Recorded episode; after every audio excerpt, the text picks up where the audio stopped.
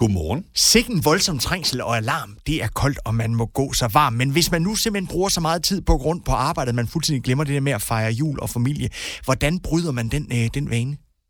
Det er et rigtig godt spørgsmål. Jeg tror, der er mange af os, der kender det. Fordi ligesom vi får travlt i familien op til jul, så får man også mange gange ekstra travlt på jobbet op til jul.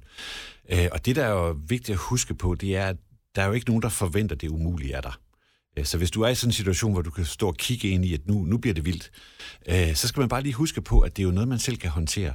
I hvert fald et langt stykke hen ad vejen.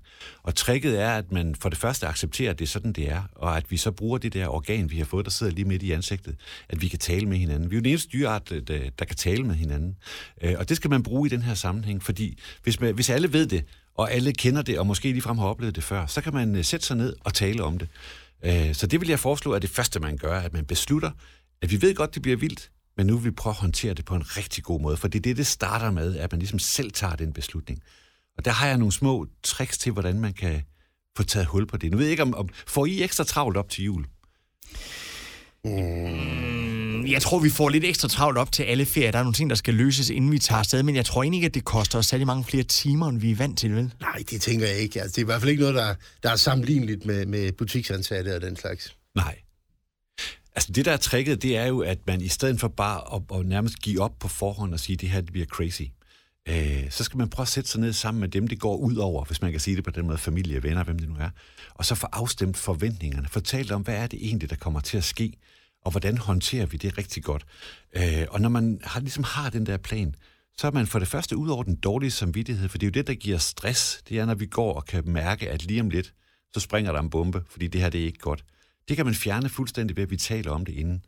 Og så kan man få lavet den der plan, der hedder, at vi ved godt, at der er nogle perioder, hvor jeg er helt ude af billedet, men så er der til gengæld nogle andre perioder, hvor jeg gerne vil træde lidt mere ind på scenen. Det kan fx være om morgenen, hvis man arbejder meget om aftenen, at vi står tidligere op sammen med familien, at vi har det hyggeligt.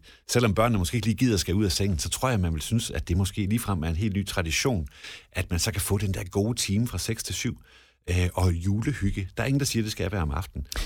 Men hvis nu nissemor truer med sin store ske derhjemme og siger, at du bruger simpelthen for meget tid på jobbet, skal man involvere chefen og virksomheden i det her? Ja, det synes jeg da bestemt, man skal. Altså, vi lever jo kun én gang. Og hvis man har muligheden, man har en dygtig og sød chef, så skal man jo gøre det samme. Sætte sig ned og tale sammen, inden vi nu går ind i december måned og sige, hvordan får vi noget godt ud af det her? Hvordan passer vi på hinanden? Fordi hvis vi mener det der med, at julen skal være en ekstra god tid, så er vi også nødt til at gøre lidt for det. Så stå tidligere op og lav noget sjovt, og så husk at få talt sammen. Og når man så er til stede, for Guds skyld, så vær til stede.